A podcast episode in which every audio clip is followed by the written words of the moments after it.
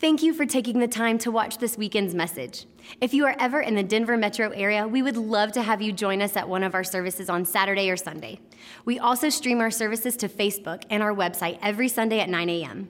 If you plan on watching live, be sure to invite your friends to watch with you. We hope you enjoy this week's message.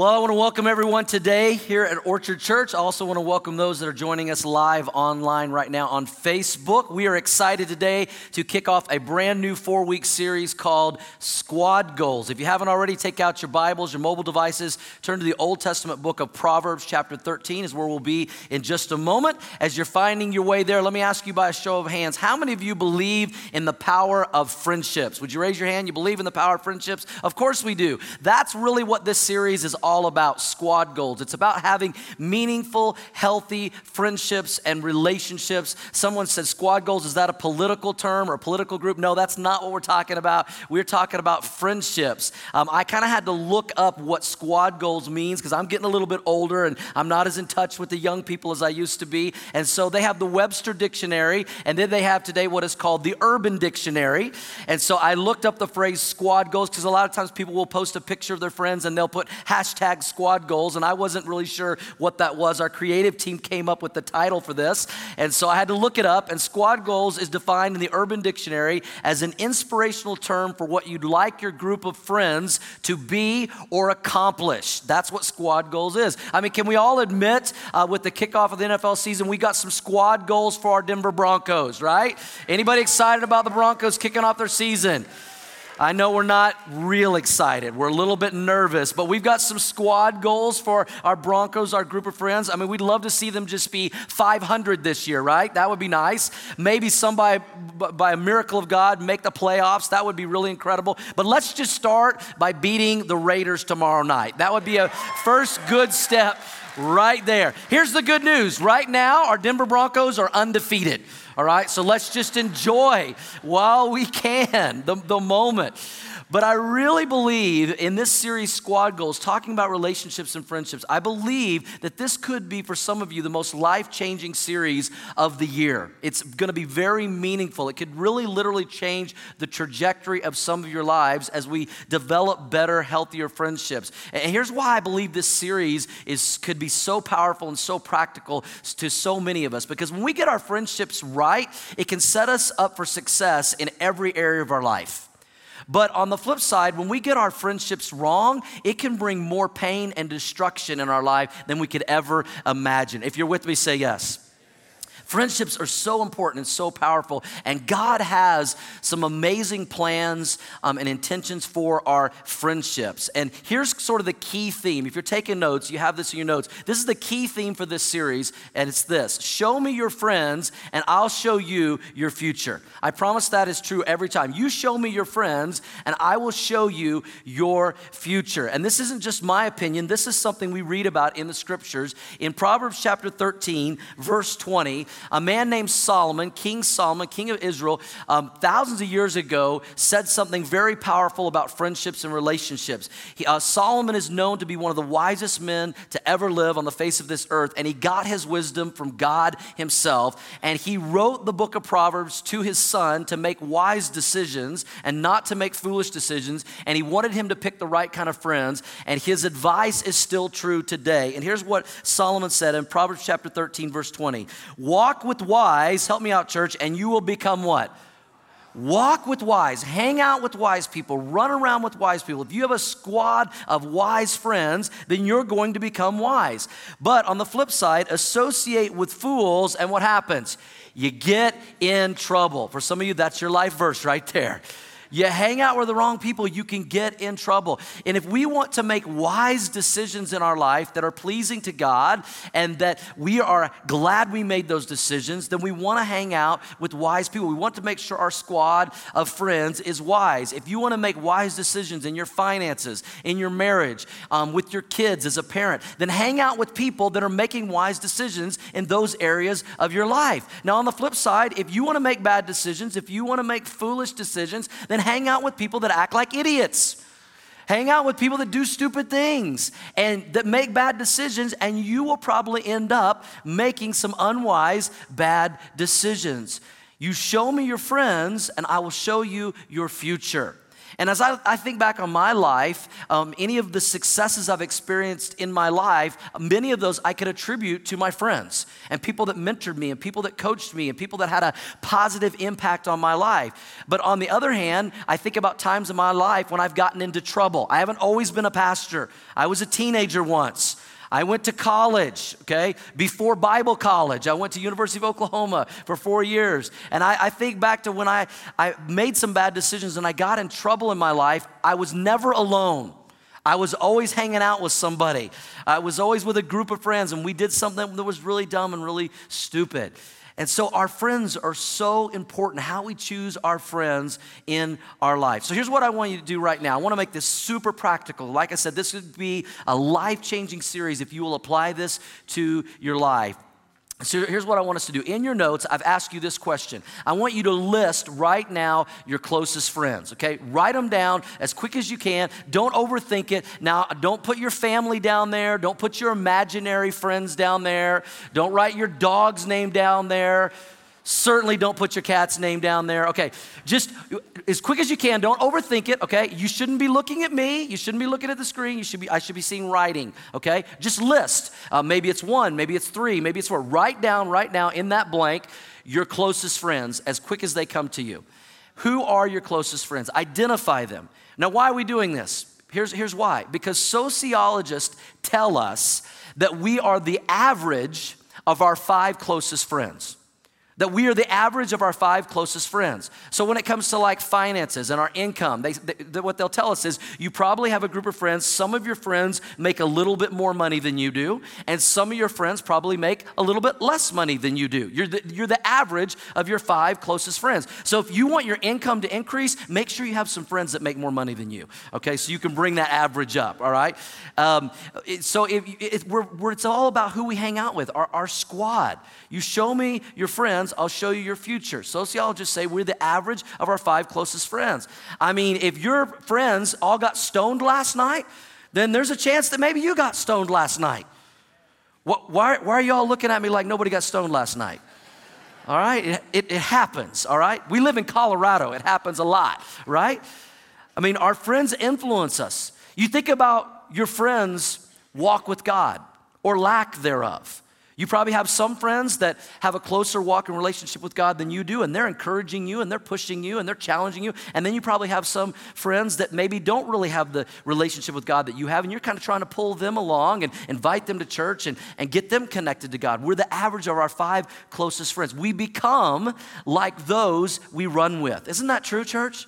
We become like those we hang out with. You show me your friends, I'll show you your future. My, my mom used to say it this way She would say, Doug, if you lay down with the dogs, you might get up with fleas. It's true, right? Let, let me give you a definition of friendship. How do we define friendship? Um, in Proverbs, Proverbs 17 17, in the SMV version of the Bible, you have this in your notes. Let me give you the definition of friendship from Proverbs 17 17 in the SMV version. Um, write this down. A friend is someone you may or may not know well who accepts your friend request on social media. This person is born to like and comment on your post to make you feel good about yourself. Proverbs 17 17 in the SMV version. That's the social media version of the Bible. Some of y'all are like, where is that at? That is not what my Bible says. But this is how many people define friendship today. Now, let me give you Proverbs 17 17 in the real version of the Bible, in the New Living Translation. Again, this is Solomon speaking to his son. Very wise words, and they apply to us today. And here's what Solomon said A friend, help me out, church, a friend is what? Always loyal. Isn't that true of a real friend? They are always loyal. I heard someone one time define friendship as this a friend is someone who comes in when everyone else has gone out. That's a great definition of a friend. That's what Solomon said. A friend is someone that is always loyal. You can always count on them. And a brother is born to help in a time of need. Man, I hope you have a friend like that. I hope you have a Proverbs 17 17 friend in your life. I hope someone you wrote down on there, you'd say, man, they're a Proverbs 17 17 kind of friend. I mean, we're talking about like a lifetime friend. I mean, this is the friend that when you're going through a difficulty, you could call them at two or three in the morning, and not only would they not be upset that you called, they would be happy that you called them.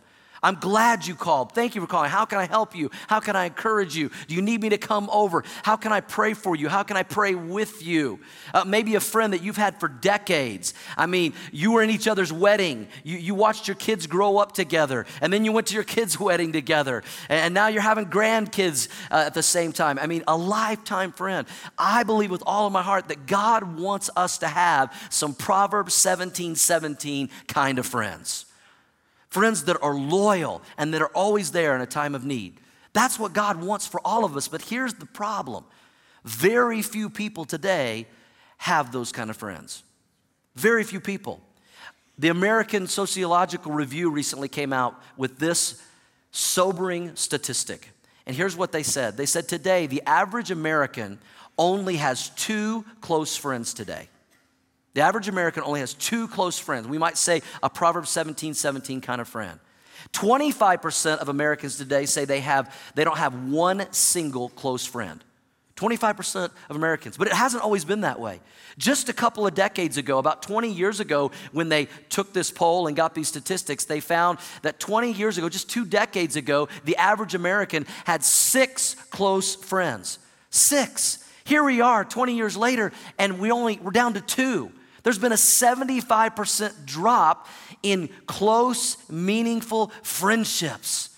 That's why we're doing a series like this, because God wants us to have meaningful friendships and relationships. So that begs the question why are friendships declining today? Why are they down by 75%? Let me give you three reasons. These are in no particular order, but here's three reasons that sociologists tell us. Um, you got these in your notes. Uh, one reason that friendships are down, meaningful friendships, is because of increasing work hours. People are working now more than ever, more hours than ever. We're not taking time for meaningful friendships and relationships. Another reason they say is rising divorce rates. You know, when, when a divorce happens, um, he gets some stuff, she gets some stuff, he gets some kids, she gets some kids, and friendships are divided. The friends pick sides. Well, I'm gonna, I'm gonna be on her side. Well, I'm gonna be on his side. And so meaningful friendships are being uh, divided and are, are, disappearing because of rising divorce rates. And here's the third one. This may or may not be a surprise to you. Uh, meaningful friendships are down by 75% because of the explosion of social media. The explosion of social media, sociologists say, has caused the decline of meaningful friendships and relationships. Now, let me say, I am not against social media. I'm not against it. I use it. I think it can be powerful, can be used in a positive way. It's a great way to stay connected or reconnect with people, maybe long lost friends from high school or college or family members. Um, one of the things I love about social media is when people share that they're going through a struggle or a difficulty, when they're open enough and honest to do that, we can encourage them, we can pray for them, we can come alongside of them. Um, we use social media a lot as a church to help people find and follow Jesus. We find that many people are going to check us out online before they'll ever walk through the doors here at Orchard Church. So we're not against social media. But if we're honest, we have to admit that social media today has redefined healthy relationships for us. Social media has redefined what a true friend is really all about today. Uh, let me illustrate it this way. Think about this. Before social media, all right, now I know some of you are like, I don't ever remember before social media. But for those of us remember, before social media, I don't ever remember grabbing a phone and calling a friend and going, You'll not believe what I'm eating for lunch right now. Let me tell you all about it. I'm having a sandwich. It's got turkey on it and some light mayo and some cheese. And oh, let me tell you about these amazing chips and the soda that I'm. I mean, we didn't do that. But now today, I mean, people are taking pictures of their breakfast and their lunch and all these things. It's like, I don't care what you're eating, except when you do eat it In-N-Out. I like those pictures because that gets me excited because we're getting an In-N-Out in Colorado soon. So I'm like, I kind of like those. But, but social media has redefined the meaning of friendships and healthy relationships. That they tell us today that people are obsessed with their online image more than they are their real image. That we're more obsessed with what people think about us online and how they view us online than even what people think and view us in everyday life our neighbors, our coworkers, our, our, our friends at school and things like that. That we put what we want out there, the highlight reels of our life, and we do it in 280 characters or less. And we all know that, um, you know, taking a selfie is, is a big thing today. And so people, you know, when they take a selfie, they don't just take a selfie anymore. I mean, they got to get the selfie just right. You know, they got to, you know, and then it's not enough just to take the selfie. Then they got to put a frame on it you know, and then they got to put the filter on it so they look just perfect. And it, I heard this on the radio just this week. How many y'all heard this? That we are getting one of the first selfie museums in Denver. Seriously, not a joke. I was like, you got to be kidding me. But we put the selfie out there, and then what do we do? We, we get the perfect picture and the perfect frame and the perfect um, filter, and we put it out there, and then we wait. Who's to like it first? And then we get a like, and we're like, whoa, I got a like on my selfie. And then we get another like, and then we get more likes. And you know, and it's all about our online image. And we think that all these people are close, dear friends because they're liking our stuff. And listen, I'm guilty too. Not because I take selfies. I, I rarely ever take selfies. If I take a selfie, it's because Shelly's like, let's take a selfie. I'm like, oh gosh, let's take a selfie. I don't take selfies. But I am now a grandparent. And I do post pictures of the most beautiful granddaughter that God has ever created in human history. Here is a recent picture of my daughter and Shiloh, our granddaughter. I love that. And when she sent us this picture, I'm like, oh, that's going on, that's going on my social media. And I put that out there. And then I waited for likes and I watched you guys to find out who my true friends are. Who is gonna like Pastor Doug's granddaughter? And then and the likes started coming in and my heart started pumping and I got more and more excited and all of a sudden I was up to like 50 likes. I'm like, I haven't had 50 likes in like forever. And then it, and then I was waiting, I'm not gonna get to 100. I'm not gonna break 100. This is a big day. And I finally I broke 100. I had 100 likes on my granddaughter's picture. I was so excited. And Shelly had posted the same picture. And then all of a sudden we're in a contest. I'm like, I broke 100. She's like, well, I got 125. I'm like, come on, people. And then it got over 200. It was a good day. You know, we get we get obsessed by our online image and who likes us or not. And I had to share this one. Uh, my daughter sent us this yesterday, so that was like three days ago. She's getting her started off off right. But you know, hey, listen, we're not we're not down on all selfies, all right? We ask you today to take a selfie in your football gear and tag Orchard Church CO. Okay, that is what is called a God-approved selfie okay? I asked God if that would be okay. And he said, yes. If it helps people find and follow Jesus, that is a God approved selfie. So not all selfies are bad. But we got to be careful with social media and, and not allow it to define our friendships and relationships. You have this in your notes. Very powerful. Social media should be a supplement to our relationships, not a substitute. I was hoping for at least one amen. I'm gonna say that again. Social media should be a supplement to our relationships, not a substitute. Not a substitute. Because here's the problem today, if we're honest, here's the problem. Many people have more followers than ever, more likes than ever, more social media friends than ever, but more people feel alone than ever, maybe in the history of our country. More people feel alone. Friendships are down 75%.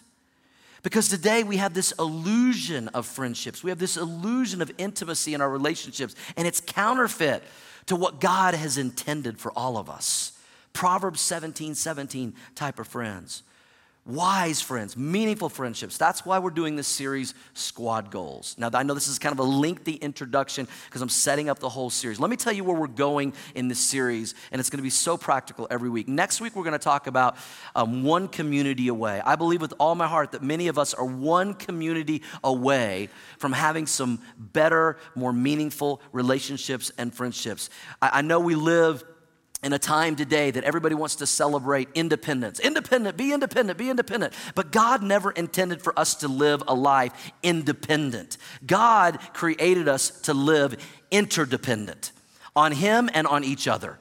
And we're gonna talk next week about one community away, one small group away from it changing the trajectory of your life. Week three, we're gonna talk about this that you may be just one friend away from it changing your life. That you may finally have that one Proverbs 17, 17 type of friend. Uh, we're gonna look at the life of David. David had three different friends in his life, three different types of friends. We all need these three different types of friends in our life. We're gonna look at that in week three. And then week four, believe it or not, we're gonna talk about unfriending.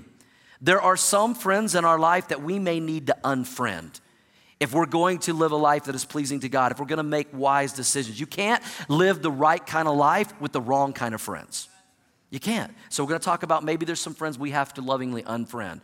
So, in the weeks to come, we're going to talk about uh, what kind of friends we need to have. But today, with the remainder of our time, I want us to talk about the kind of friend we need to be. Because in order for us to find the kind of friends we want to have, we need to first learn to be the right kind of friend. Amen? To be a Proverbs 17, 17 type of friend. And so I want to just give you two thoughts. There's a lot of things we could talk about, but I think if we will do these two things and practically apply them to our lives, it could radically change our friendships and relationships. I want us to rediscover the lost art of friendship. What are these two things that we need to do if we want to be a, a more meaningful friend? Number one, if you're taking notes, is this we need to learn to be present. We've got to learn to be present in the moment with our friendships and relationships. And let me just say this this series doesn't just apply to friendships, it also applies to all relationships uh, with our spouse, with our kids, with, with our family members. These are just great relationship goals for all of us that we need to learn to be more present. Would you say this with me together, nice and loud? I will develop my friendships face to face, not thumbs to thumbs. Let's try that again. I will Develop my friendships face to face, not thumbs to thumbs or fingers to fingers. If some of y'all, you know, you do the, the finger thing, all right? We've got to learn to be present, be with people face to face, doing life together.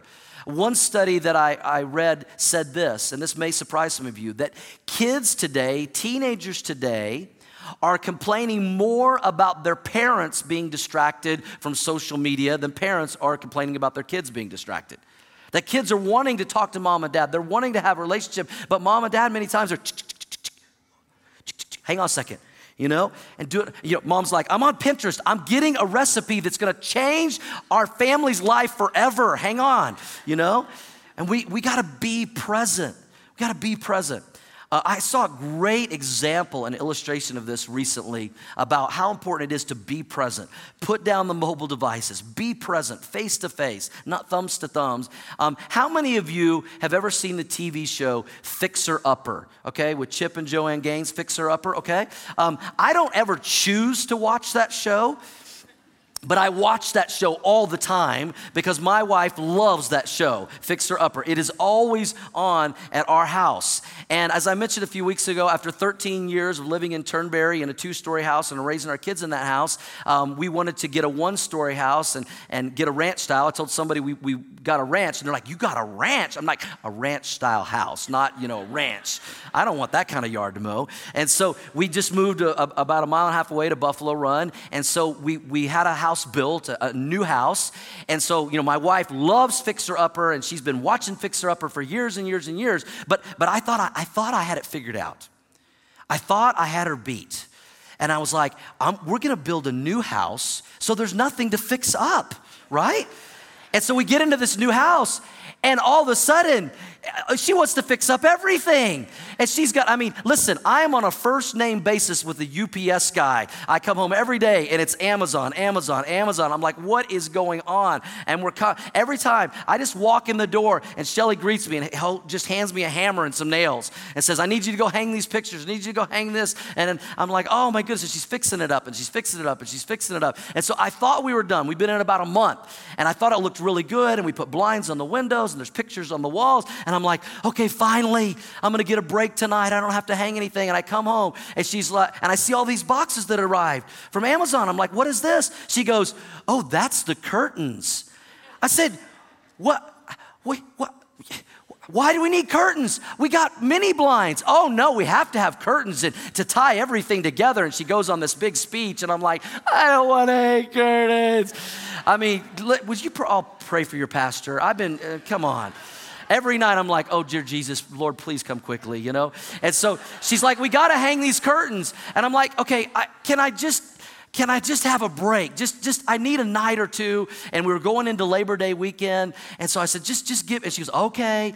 And she goes, I'm not going to bo- bother you about it, but I'd like to. This is kind of the last thing we need to do to fix the house up. And I'm like, okay. And so I, I, she didn't say anything for a couple of days. And then it was Labor Day. And we really didn't have any specific plans. I had a little bit of extra energy. And on my own, without her asking, I said, I think we could hang some curtains today. She's like, Are you serious? I'm like, Yeah. She's like, Oh, yes, yes. She's running around the house. She's grabbing the drill and everything. And so we're starting to hang curtains. Now, now I know y'all, some of you guys are like, hanging curtains isn't a big deal. Yeah, try it when you're five four, okay? It is a big deal. I mean, I gotta get out the extra high ladder. I can't reach. It's it's it's a challenge. And so we're hanging curtains, and so we, we hang them in the bedroom. And we hang all the curtains in the bedroom. And, and I step back and I've got the drill in my hand. And she looks at it and she's like, she turns around, she looks at me. And this is what she says She goes, You have never been sexier to me than in this moment.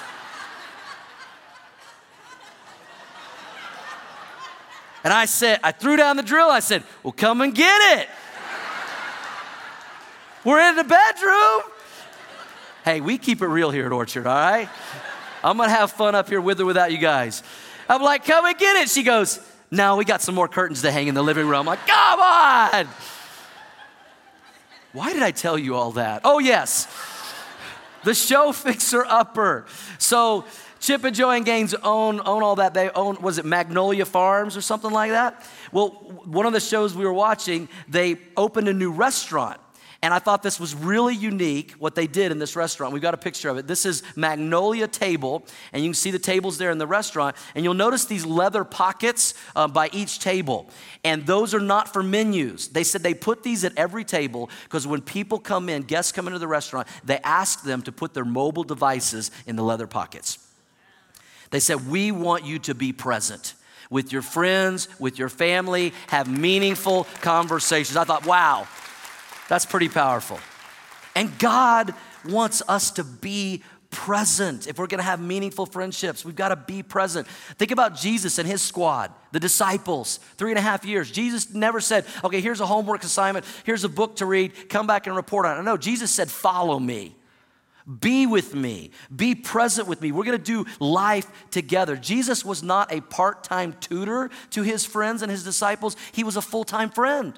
And that's what God wants. He wants us to be present face to face, not thumbs to thumbs or fingers to fingers. Listen to what the writer of Hebrews said in Hebrews chapter 10, verse 24. He said this Let us think of ways to motivate one another to acts of love and good works. When was the last time in your friendships that you guys talked about how could we motivate each other to love people more? How could we motivate each other to love people in our community more, to serve people more? How could we motivate each other to be pleasing and honoring to God in our life? He says, let's, let's motivate one another to acts of love and good works. And then he says this, he gives us this warning. And let's not neglect our what, church? Our meeting together. Meeting together, face to face, being present in our relationships, as some people do. And I would say, as a lot of people today do. But encourage one another, especially now that the day of his returning is drawing near. If we're gonna have meaningful relationships and friendships, we've gotta be present. We gotta be face to face. You know, we recently started our live online services. Some of you are watching live online right now, and we're thrilled that you're watching. But I was hesitant and reluctant to put our services online live for quite a while, and here was why. I don't want our lo- online services to be a substitute, I want them to be a supplement. There is no substitute for the body of Christ, the family of God, coming together in one place and worshiping God together and studying God's word together, and we can celebrate that. Nothing should ever take the place of that. And what we've learned is we can have online because when people are on vacation, they can still stay engaged with what's going on at Orchard. When kids are homesick or you're homesick, and, and that's what people have been doing. But don't ever allow that to be a substitute for being present in the house of God. And if you're out there watching online, man, and you've been thinking about checking us out, Orchard Church, wouldn't we love for our online people to join us here? Because there's nothing like that. There's nothing more powerful. There's power in presence and being present. If we're gonna have meaningful relationships and friendships, first we gotta learn to be present. Here's the second thing very practical. If we're gonna have meaningful friendships and relationships, we gotta learn to be open. We gotta, we gotta get more open. We gotta learn to be honest. We gotta keep it real. That's one of our values as a church. Make that a value for your friendships and relationships. I'm gonna keep it real. If you're gonna be my friend, you're gonna know me the good, the bad, the ugly, everything the ups, the downs. We got to learn to be vulnerable. People today are not being vulnerable. This is one of the reasons why we're so um, attached to online and social media because we can just put the highlight reels of our life on there instead of being real and being open and being, being vulnerable. People only know us online. And for many people, that's just a highlight. They, they, they say today, sociologists say this, that the number one fastest growing fear today in America is telephobia. You know what telephobia is? Fear of talking on the cell phone or on any phone. We become afraid of that because we don't know how to be real. We don't know how to be open. Do we? I do this sometimes. Do you ever do this? Somebody calls you and you're not sure what it's about or you're not sure who it is, so you don't answer it. You let it go to voicemail. Don't look at me like you guys don't do this. You do. You let it go to voicemail, and then you listen to what they want to talk to you about, and then you don't call them back, you start texting them. Because, see, then you can control the conversation. They say that people are afraid to talk on the phone today because they, they have to be more real, they have to be more open, they have to be vulnerable. They, they can't control the direction, they don't know where it's gonna go, they can't predict it. But if we're gonna be real and we're gonna have meaningful friendships and relationships, we gotta, we gotta get open. We can't hide behind social media and other things. We've got to be open. This is what James told us in James 5:16, the brother of Jesus. He said this, confess your sins to each other. Some of you all are like, uh-uh, uh not doing that. Why would I tell people about my sins? Why would I tell people about my faults? Why, why would I do that? And some of y'all are thinking, well, why are we supposed to confess our sins to each other? I thought we were supposed to confess our sins to God. We are, but notice what the word is confess. The word confess simply means to agree with, to admit. Only God can forgive sins. Amen? But we can admit and be open and honest so others can encourage us and pray for us. And that's why we confess. It, it, doesn't say, you know, confess your sins to each other so we can gossip about one another. No, it says confess your sins to each other, be open and real so that we can what? Pray for each other so that you may be healed. Don't miss that. We got to be open and real and vulnerable with other Christians, our friends, so that we can pray for each other and we can be healed. I believe the, that revealing our feelings can be the beginning of healing. That's what James says. We got to learn to be open, we got to be vulnerable and real. I remember the last small group that Shelly and I hosted uh, last semester, last year, and we opened it up to some brand new people here at Orchard we wanted to get to know. And so, man, we had this amazing eclectic group. We had everybody from like early 20s to a guy that was in his early 80s and everything in between. And I was kind of the in between. And we had that, and we had every ethnicity that was there. We had African American, we had Latino, we had white, we had everything. And it was so cool. But it took a, a couple of weeks for everybody to kind of open up and get real and get vulnerable. And, and we were talking about the messages from Sunday and how do they apply to your life. And, and we were doing James 5.16. You know, let's be open, let's be real. But, but people were a little bit hesitant, and we expected that. And so what I realized was okay, they're in the pastor's group. So they're like, oh, we're in the pastor's group. the pastor never fails. He never sins. And so we can't tell him our faults. Boy, were they wrong. And so what I realized was if I wanted them to be open and real and vulnerable, I had to do that and I had to model that. And so we had just come off a message series we were talking about making wise decisions in our life. And one of the questions that night was Have you ever made an unwise decision? Have you ever made a decision you regretted in your life? And, and I asked that question, and it was like deer in headlights. Nobody was going to admit anything. I said, Well, let me tell you about one of mine. Uh, back when I was in college, my freshman year at the University of Oklahoma, it was the night before the OU Texas game. And so there was this big, huge party. And I was there with all these upperclassmen. And so, you know, there was all kinds of things going on. And there was this drinking game going on. And so as a freshman, you know, in college, you had to kind of prove yourself. And I had to prove that I could hang with the upperclassmen. And so, you know, I was just going to show them, you know, I, I, could do this. Really stupid, really bad, dumb decision. I mean, we know that the Bible says that drunkenness is a sin. Well, I think that night we were drinking Keystone Light. So listen, if drunkenness is a sin, getting drunk on Keystone Light, that's an abomination. All right? And so we were, you know, you know, doing these, these Keystone Lights and all this, and I made myself sicker than I've ever been in my life. I mean, I got sick. I got alcohol poisoning. I mean, it's coming out everywhere. I mean, I'll just kind of leave it at that. It was bad. The next day, now I played in the Pride of Oklahoma marching band in the drum line. I had the worst hangover of my entire life, and I'm banging on a drum for four hours in the Texas heat. It's like 110. And I remember saying, I will never, ever do something that stupid again. That was the dumbest thing I ever did. It was so dumb and it was so unwise. And I shared that story. And when I got done sharing that story, man, I couldn't shut them up. They're like, oh, let me tell you what I did. what I did what I'm like, man, we're a group of drunkards. What is going on here? But when I was open and I was real and I was vulnerable, everybody else felt the same. And man, that group grew. And we prayed for one another and we encouraged one another, and it was amazing. Because if you learned this in your life, as I've learned in my life, we may impress each other with our strengths, but we really connect with one another through our weaknesses. We may impress others with our strengths, but we really connect in meaningful relationships through our honesty and being real. If we want to create meaningful friendships and relationships, we've got to be open. We've got to be present. I hope through this series, I hope you won't miss a week of it. I hope you'll bring your friends, bring your family members. This is so good for all of us to have the courage to admit that what we're doing isn't working for most of us. Friendships are down 75% in America. God has so much more for our squad. God has some squad goals for your life, for my life. He didn't create us to be independent, but interdependent on Him and on each other. Show me your friends, I'll show you your future.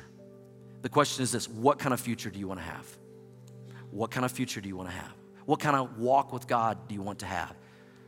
Because when we walk with wise people, we will be wise. But when we associate and hang out with fools, we always get into trouble. And we have a lot of regrets and guilt. Let's change that. Heavenly Father, I pray that we would take this very practical series to heart and that we would begin to experience true, healthy, meaningful friendships and relationships in our life. So we continue in attitude of prayer right now with heads bowed and eyes closed. If you're a follower of Jesus, you'd say, I'm a Christian, but you'd say, I'd also admit, man, God has spoken to me today. God has challenged me today. I want to have some healthier friendships. I need a good friend can I pray for you? Would you slip up your hands all across this auditorium? I, I need some healthier friendships and relationships. I, I need a good friend. Maybe say, I, am one of those. I don't have one single good Proverbs 17, 17 friend, and I want one. Would you raise your hands? Lift, lift them up nice and high, all across this auditorium. Amen. God bless you. Hands everywhere. Let me pray for us. Heavenly Father, I pray that we would just not be hearers and learners and studiers of your word, but we would be doers of your word. That we would apply these truths, that you would help us to surround ourselves with Proverbs 17 17 types of friends, that we would walk with wise people and make wise decisions for your honor and glory and for our good, and that this would be a life changing series for many of us. As we continue in attitude of prayer with heads bowed and eyes closed, if you're here today and you have never invited God's Son, Jesus Christ, into your life as Lord and Savior, that's the most important friend you need to have 2,000 years ago, here's what Jesus said. He made it a profound statement. He says, There's no greater love that anyone would have than someone who's willing to lay down their life for a friend. Jesus didn't just say those words, he modeled those words. He lived out those words. After living a perfect, sinless life, he went to the cross and he was crucified to die for our sins, to pay for our sins that separated us from relationship with God. And then he was buried, and on the third day he rose again, conquering death, hell, and the grave, that we might have everlasting eternal life and a relationship with him as our best friend. Jesus is a friend that, that he said, I will never leave you. I will never forsake you. I'll never let you down. He is truly a Proverbs 17 17 friend that is always loyal and always there in a time of need. Do you have him in your life? Do you know him? If you don't, you can today. Right now, in a moment of prayer, in a moment of faith, you can invite him into your life. I'm going to pray a prayer of faith out loud. And if you've never prayed a prayer like this to invite Jesus into your life, I want to encourage you to pray this prayer right now, whether you're sitting here or you're watching online. This isn't a magic prayer. These aren't magic words that we say. But if you'll pray them from a heart of faith and belief, you can say yes to Jesus today. You can have your sins forgiven. You can begin a relationship with Him. If that's you, you know who you are. Would you pray this prayer with me from your heart to God's right now? And it goes like this Jesus, I believe in you. I want you to be my best friend, my forever friend. Jesus, come into my life. Forgive me of my sins. Be my Lord and Savior. I want to know and follow you. Thank you, Jesus, for loving me and dying for me. Thank you. Thank you. As we continue an attitude of prayer with heads bowed, eyes closed, nobody looking around for a moment. I don't want to embarrass anybody, but if you just prayed that prayer for the first time, and I know some of you did, I would love right now to pray for you that you would grow in your relationship and friendship and walk with Jesus. So, without anyone else looking around, I'm going to count to three. And if you prayed that prayer of faith with me just now, would you slip up your hand nice and high? If you're online and you prayed that prayer, let us know that in the comments. One, two, three. Lift them up nice and high. Can I pray for you? God bless you, ma'am, right here. God bless you on my right. Yes, God bless you over here on my left. Yes, back here. God bless you. Several people. Amen. Let me pray for you. Heavenly Father, we just lift up all those today saying yes to you. We welcome them as our new brothers and sisters in Christ into your family the greatest eternal family that exists. And Lord, we pray that they would grow in their walk and friendship and relationship with you in the days ahead. We thank you that you sent your son Jesus to be our best friend, our forever friend. And may that relationship affect all of our other friendships and relationships. And we pray all this in Jesus' name. And everybody said, Amen. Saying yes to Jesus is the biggest decision you can ever make. We've created this booklet to help you with your next steps. So, if you prayed that prayer, let us know by emailing us your address to yes at orchard.church and we'll send you a copy. Your giving fuels our mission of helping people find and follow Jesus. Because of your giving, the kingdom of God grows and more people are able to find and follow Jesus. If you would like to partner with us, you can go to orchard.church/give. Thank you again for taking the time to watch this service.